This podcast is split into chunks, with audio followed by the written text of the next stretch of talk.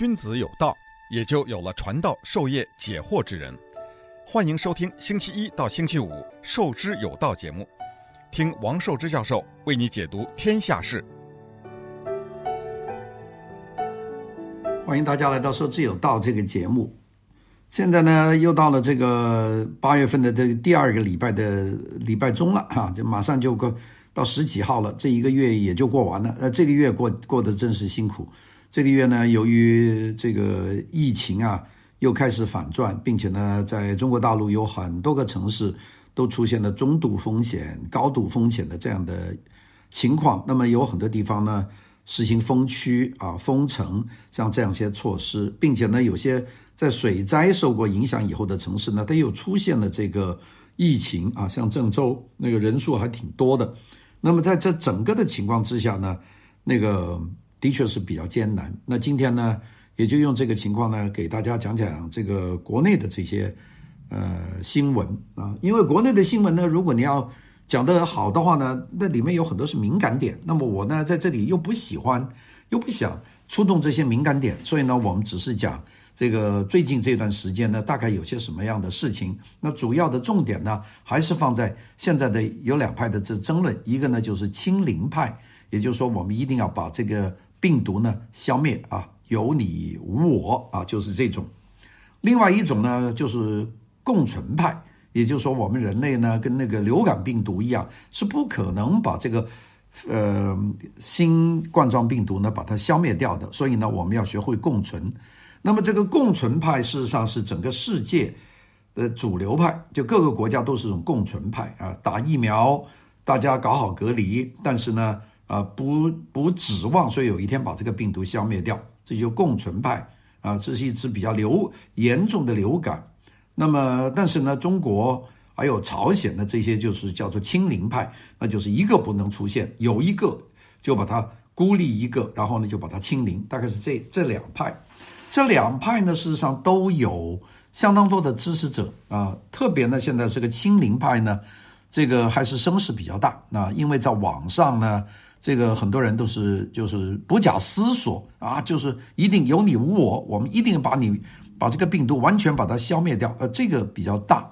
那么，所以呢，今天呢就大概讲讲讲讲这几方面的问题吧，也就算是我们对于最近的一段的跟国内有关的时事的一个回顾啊。那个最近这个两个月以来呢，呃，有很多的大的动作，就是由国家。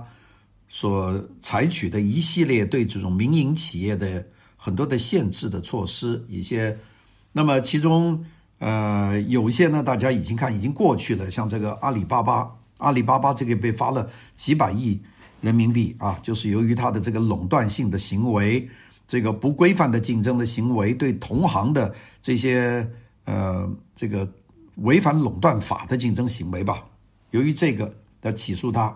阿里巴巴呢就赔钱啊，像阿里巴巴呢市值呢也蒸发了很多，这个马云呢也没见得再出现了。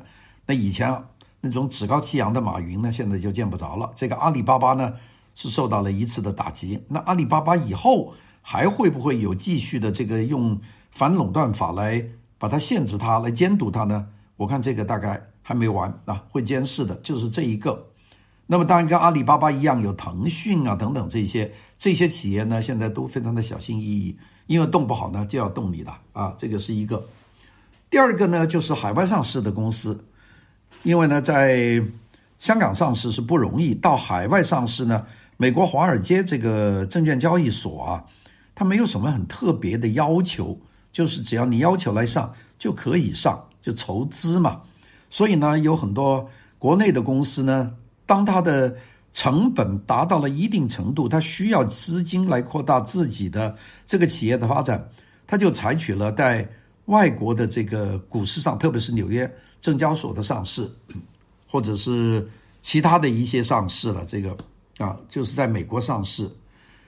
那么这些公司上市的话呢，它第一个它就会把中国自己的这个资本和外国资本呢，就把它套起来。当然有外国资本进进来，但是也提供了一条渠道，国内的资本也可以出去，这是因为它变成一个国际上市的公司。第二个呢，当然还有一个说法，就是说你是一个用云计算的公司，像这个滴滴啊，这个打车公司，那么你一这样一上市的话，你的这个云计算的这些信息是会泄露给外外国的，有这个泄密的可能，所以这个把滴滴呢就把它打压了啊，这个是以也是三个礼拜以前大家已经见到的了，滴滴呢现在也就是市值蒸发了很多啊，这些都是的。还有一个呢，就是我前两天讲过，就讲教育内卷的时候特别讲到，就是讲补课啊，这个我们叫培训学校。培训学校呢，好像没有孩子不培训的。那么，但是培训学校现在变成一个庞大的产业，这个教书的老师有一千万人，加上呢这个行业的上游、下游的各个链加起来，有些夸张的说有三四千万人，三四千万人这么大一个产业。是个巨大的产业，那我们中国有上千万的学生，呃，几千万的中小学生，这些学生呢都要培训，所以培训产业就等于是个影子教育产业啊，呃，和学校随影而从，并且除了培训以外，还出现了一些民营的这个专业学校，什么衡水一中啊，像这种是专门你到我这里接受这个特殊的这个培训，然后去考名牌大学。这种呢，就是民办学校越来越多，他们和这个我们说重点学校呢，就是争夺生源啊。这些这些呢，现在打击，当然打击完了会不会能够全打死呢？我估计不会，因为这个高考没有取消，考试还是这样，所以你把这都打了，这些学生还得找个地方去读书的。那么这学生去读书，他就变个方法，如果没有了这些补习学校。那肯定是有别样的东西出来，所以呢，我们就在这里呢，静观事变，看看有什么类型的新的方法可以帮这么大的一群学生是提供这个补习啊，这是另外一个。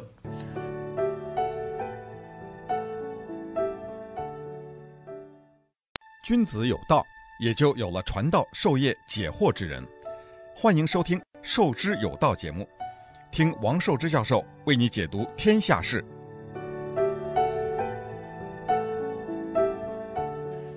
那么最近呢，看到这个政府出来这个要监控的东西越来越多了，那甚至达到好像每天都有一个新的一个项目会出现一样。啊，有一个就是说这个电子游戏，啊，我们把它叫做数字游戏。这个游戏啊，也是一个庞大的产业。从这个手游，就是手机上的游戏，到电脑上的游戏，我看这小孩子一上去都在打游戏啊。那么这个游戏，当然我们这些传统教书的人来说，这个游戏呢是影响孩子读书了啊。那个，但是呢，这个怎么禁止呢？它这个产业这么庞大，并且很多家庭妇女啊，一些大爹啊，也拿着那种东西呢在那里玩。你看坐地铁有多少人在老老实实在用手机看书的，基本上都在打游戏。好，这个就是另外一个。那游戏现在点名了，游戏的这个干预呢，才刚刚开始啊。现在我还没有见到有些什么很具体的措施是要这个监管这个游戏行业，但是我估计将来会越来越多。那也就是说，你想发展这个电玩设计的这个行业，你得考虑一下这个行业将来在中国的前景，它能不能够发展，呃，的比较顺利啊，这个要考虑的。那么另外呢，还有几个，那一个呢就是电子枪、电子烟。电子烟呢，就是在那个香烟以后啊，他发明的一种，就是说我用一些浓缩的这个烟油让你抽，可以过瘾，但是不会造成二手烟。说是这么说了，呃，我看这个洛杉矶、纽约都有很多卖这个电子烟的这个店啊，买了以后呢，这烟抽的人也很过瘾。我原来有几个朋友呢，都是烟枪啊。这个英文叫做 chain smoker，就一根一根的抽。哎，到现在呢，很时髦，每个人拿一个电子枪，并且抽的时候呢，也没有吞云吐雾的感觉啊，有一点点味道，但是那个味道那远远就没有那个香烟那个味道。这个电子枪呢，也变成一个非常大的一个产业。那到那最近为止呢，政府也提出呢，就是要电子枪啊，电子烟。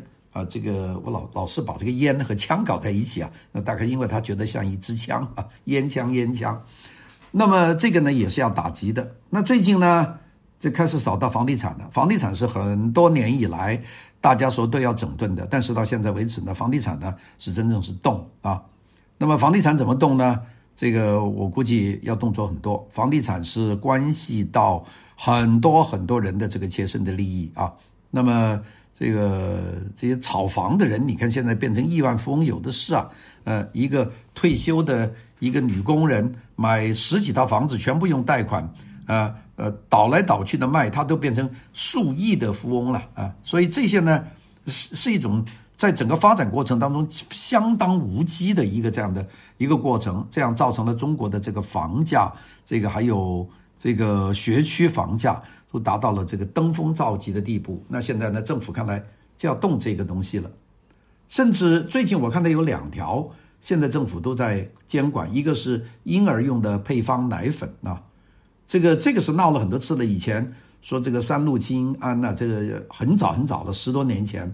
后来呢，又说从外国进口，那到现在为止呢，就开始查这个婴儿配方的这个奶粉业，这个又又来弄了，所以是搞得这个婴儿配方奶粉业呢，要面临这个国家的检查。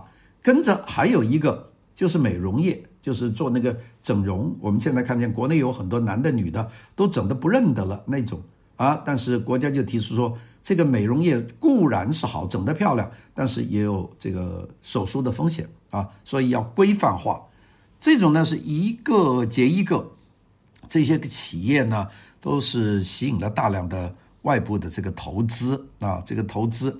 那么其实呢，你说跟中国方面关系最好的，在美国是哪个集团呢？就是华尔街，因为华尔街啊就是整天想钱多嘛，啊，你要能够把钱投去，那他赚钱呢，他们没有什么意识形态的认识的，有钱就行了。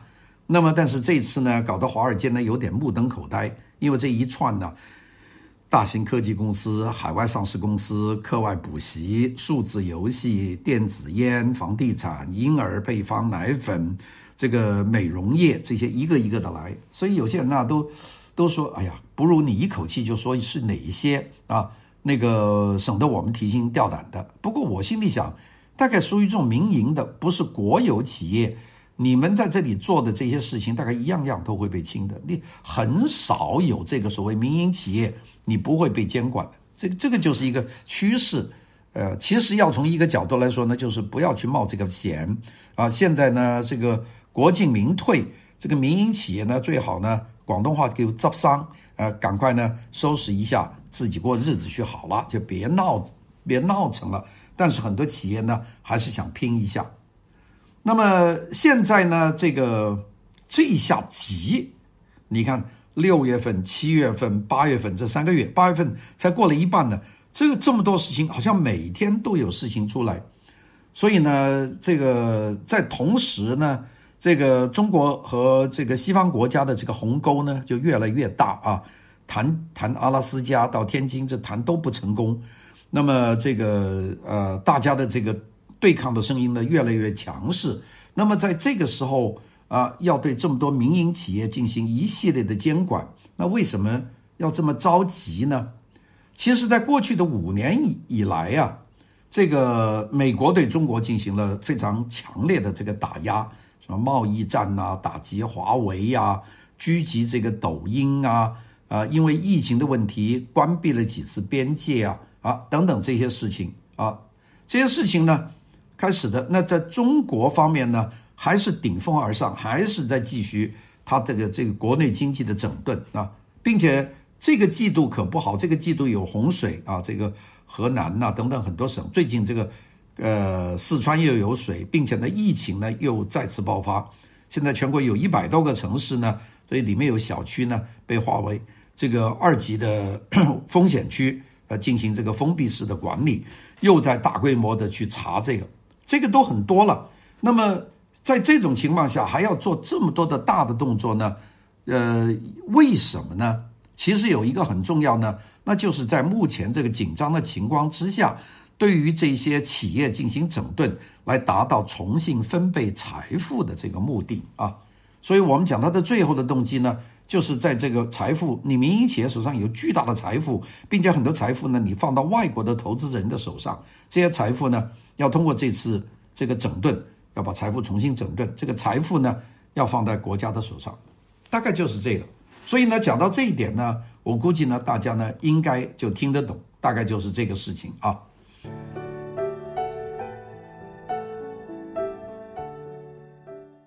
君子有道，也就有了传道授业解惑之人。欢迎收听《授之有道》节目，听王寿之教授为你解读天下事。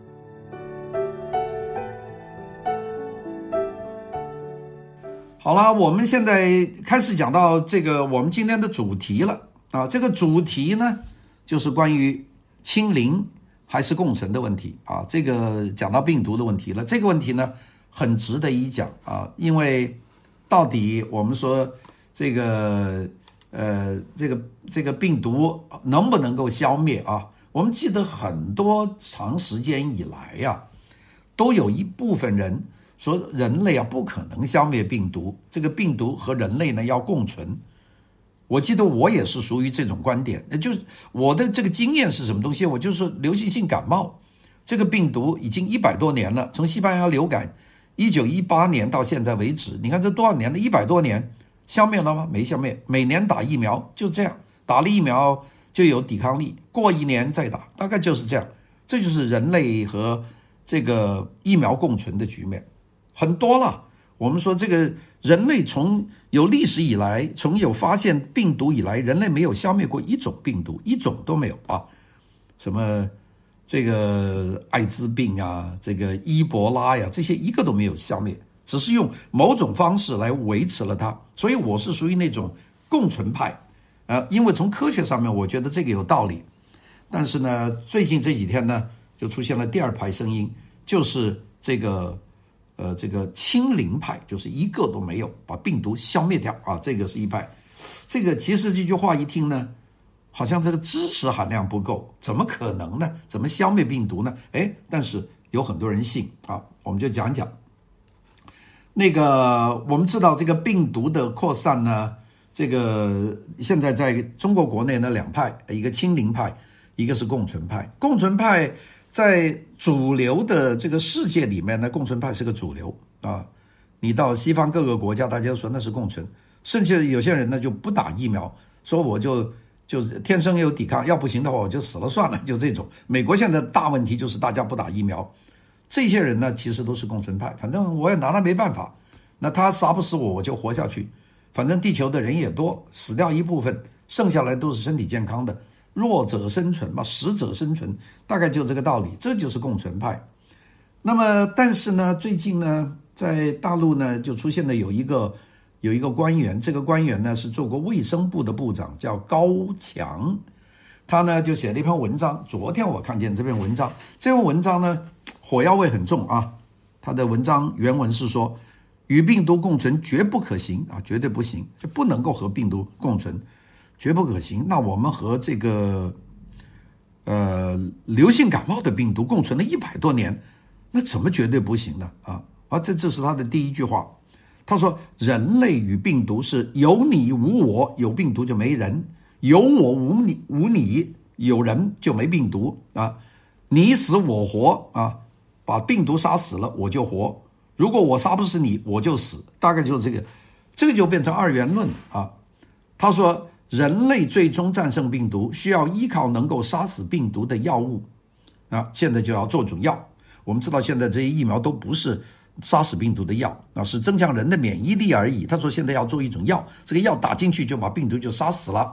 他说现阶段不仅不能放松，还要进一步补短板、补漏洞、强弱项，坚决御病毒于国门之外，将病毒消灭在人民战争的汪洋大海中。那这个话呢，这挺政治的话啊。御病毒于国门之外，那就是说中国跟外国一定把门关好啊。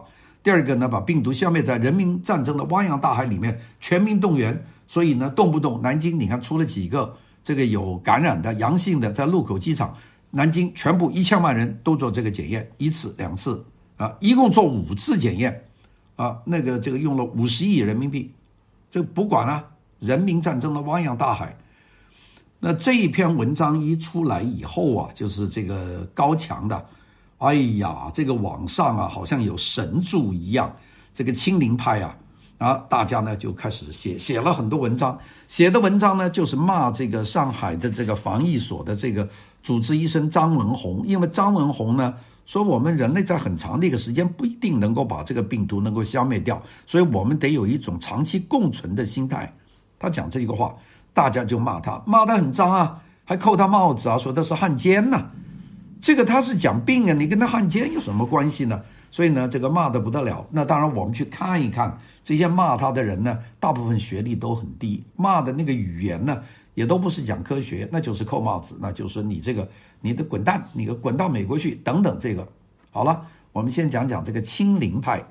清零派呢，是这个前卫生部长高强啊，他呢在二零零三年呢那个非典的时候呢，他是临危受命，还出来呢是负责去。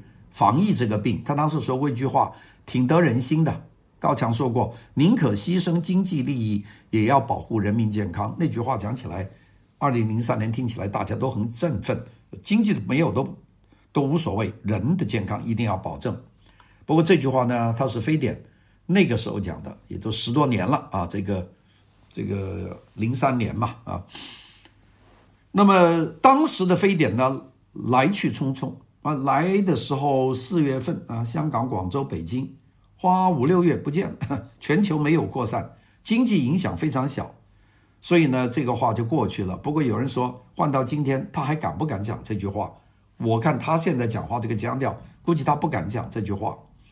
那么，所以呢，这个他讲的那句话呢，他就有几点啊，这个几点呢，这个两点，他是他的这个讲话的内容。一个人类和病毒是有你无我、你死我活的关系。第二个，人类战胜病毒需要能够杀死病毒的药物。那这是他他讲话的两个，这两个啊，我们稍微有点常识的人，不需要是专业人士一听啊，这话都外行讲话。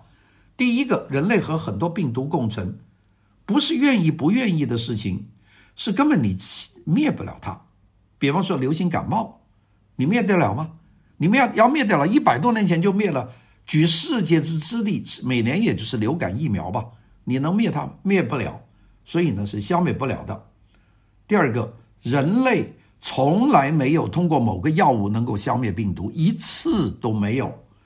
绝大多数的病毒呢都没有所谓的特效药，非典呢也不是特效药消灭的，它一下不见了就不见了，就是这个。你说艾滋病消灭吗？没消灭。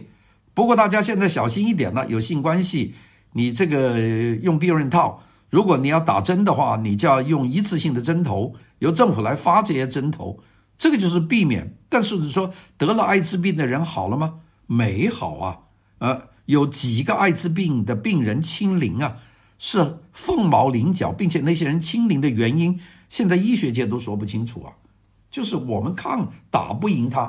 所以大家一听这个话说，哎，这个高强啊，卫生部长啊，是个外行。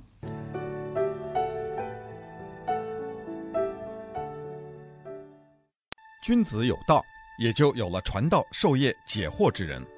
欢迎收听《授之有道》节目，听王寿之教授为你解读天下事。那么我们再看看他，他果然是个外行。他学什么呢？他是中国人民大学在北京的学经济学的，他根本从来没读过卫生、公共卫生、医学，一点都没沾过边，就学经济的，所以他才会讲出这个话。但是呢，有很多人共鸣啊啊！我们说有很多人一听，哇，好啊，我们就是要跟他斗争到底啊，人民战争海洋啊，把这个病毒把它淹没，这是一个。他们就说。哎呀，我们家里你能够接受家里有人感染这个新冠状病毒去世吗？你能够接受你的长辈感染新冠病毒吗？啊，你这种人，你们说这种共存的人应该把你扔到外国去感染一下新冠病毒啊，好像外国就是一个地狱一样啊。这个讲了这番话，哎呦，很多人觉得极为的认同啊。然后呢，就是讨论问题，讲来讲去没有办法，你跟这个清零派讨论。防御科学，他们讨论问题呢，他就讲这个：你能忍受家里有人死吗？要不行的话，你滚到外国去，你这个汉奸。大概就是这么几句话。所以呢，这一点呢，就是就就是这么一个群体。这个群体呢，我们分析一下呢，它是比较下层的人群比较多，文化很低，收入很低，呃，第三方面呢不太动脑子，呃，他不能够接受风险，也没有办法承担代价，一方面呢又羡慕强大，他们总是希望有一个强大的力量永远保护他们不受伤害，或者是政府，或者是国家，或者是一支非常厉害的药，或者是一个很强的制度。如果有人打破这个幻想，说这个强大力量不存在，你得学会共存啊，那他就视你如仇寇啊啊，好像你动了他家里人一样。所以这些人呢，不讲科学，不讲方式，不讲成本，只计算自己的得失。如果你不认同他们呢，他们就跟你拼命啊。所以呢，这帮人呢，最好就别惹啊。我们说这个到底清零派。和这个共存派，他们考虑些什么东西呢？其中一个就成本和效果啊，成本能不能负担起？大家说现在这个国内筛选呢，做核酸检查是免费的，不是的，是要要钱的。你自己没给钱，是有人要给钱的，多少呢？算一个价啊，我们把这个算显性成本啊，就是真金白银要用的。试剂是多少钱呢？试剂是八十块钱一个，是每给你。在喉咙里摸一摸，拿出来用试剂试试，是八十块钱一支，有些地方便宜点，六十五块。那么再加上场地和医生、护士这些人在服侍你，那加起来你试一次是一百块钱。那么我们就可以算了，南京人口，我们就说常住人口一千万，嗯呃，每个人做五次的核酸检查，就是五千万次，然后一百块钱一次，再把它一乘，大概就是五十亿，呃，五轮嘛。五十亿人民币，二十天花了五十亿人民币，啊，大家都说筛选是免费的，谁花这笔钱呢？社保啊，社保基金啊，这是所有人平均的，所以你千万不要以为这就是免费。那但是呢，如果再来，这个费用又是这么用，再来又这么用，你承受得了多少次？比方说这个江苏这样闹一次，南京搞了五十个亿，哦，扬州又来了。扬州起起码搞到二三十个亿，人口少一点。好了，等这两个地方都搞完，那会不会下一个地方又来？像郑州又来？如果长而反之的话，这个常态性，这个显性成本是很大的。那么不停地从社保基金里面拿钱，你到底有多少社保基金？这就是我们叫显性成本。隐性成本呢，就是经济受影响了啊，因为要重点封锁，要停工停业，饮食。呃，餐饮、旅游、航空这些重点行业啊，像这一次的呢，这个扬州的这个棋牌室下面有一千人打棋牌，这个还不重点的去打击啊，以后给它关掉了，这些损失是多少呢？就没有办法考虑了。那我们讲到这个是一个我们说的这个成本，效果呢？效果呢？清零派是比较困难的，这个清零派在国内是绝对没问题。因为国内说不许飞就不许飞，火车不许走就不许走，人不许出来就不许出来，要封就封，不管怎么说，一点问题都没有。所以呢，这就是说明为什么中国这个从去年开始清零了以后，它就经济马上就上来，出口就增加，因为中国清零控制得好，几个月就复工复产了，这就是它成功的。但现在的问题是。你是唯一的清零的国家，加上北朝鲜，剩下的都不是清零，那怎么办呢？外面的情况不是国内的情况，你清的一个都没有，而外面呢是大量的有，那怎么办呢？所以呢，除非你跟外面一点关系都没有，而中国又是这么大一个外贸的大国，你能够没有吗？这又变成问题了。像这次啊，南京的是俄，南京的是俄罗斯的航班，啊，做清洁做出来的，就搞得南京一大片。城市要封城了，郑州的是哪来的呢？是缅甸来的航班，在那里引出来了，就搞到郑州，搞了几百个人，连上海也是境外的航班输入的，在浦东机场，然然后还有边境偷渡，从这个呃这个缅甸境这个边境跑过来到云南，就搞到西双版纳那一带就出现了很多，有些人说进口的冷冻食品也也也会有。还有中国的人员到外国去回来也感染，哎，这个你能封得住吗？所以呢，这一点呢，就是要断绝和国外的交往。但是你完全能断得住吧？明年二月份就是北京的冬奥会了。那从现在开始八月份了，到明年的二月份，你算算还有几个月？就不到十个月了。就冬奥会，冬奥会你开是不开？要开来多少人？来多少东西？你怎么办？明年的九月份，杭州的亚运会要开了，这国门开不开？是不是像日本一样，一个人都不进来，很难做？所以呢，清零派要考虑一下，打开国门的条件是什么？要开多久？因为你要清零，你怎么办？所以呢，如果海外清零啊是准了，可以的，可以等了。但是呢，病毒还会变异啊，所以这个怎么办呢？加上你现在清零，不断的隔离，失业的人数能够承受得了吗？开店的人能够承受得了？承受得了吗？那么，然后呢，这个中小企业、民营企业现在又在进行进一步的这个整顿。那么，有很多企业，一个是受到疫情的影响，第二个是受到这种国家各方面监管，像游戏呀、整容啊，还有这个培训教育啊，这些都受影响，跟着房地产都受影响。那你说，你这个清零，你是不是有现实性呢？共存派其实呢？是很多人反对的，这个但是共存派有共存派自己的一套理念啊。我们呢，明天有时间呢，和大家讲讲和新冠病毒的共存派其实是怎么回事。好，我们明天再聊，拜拜。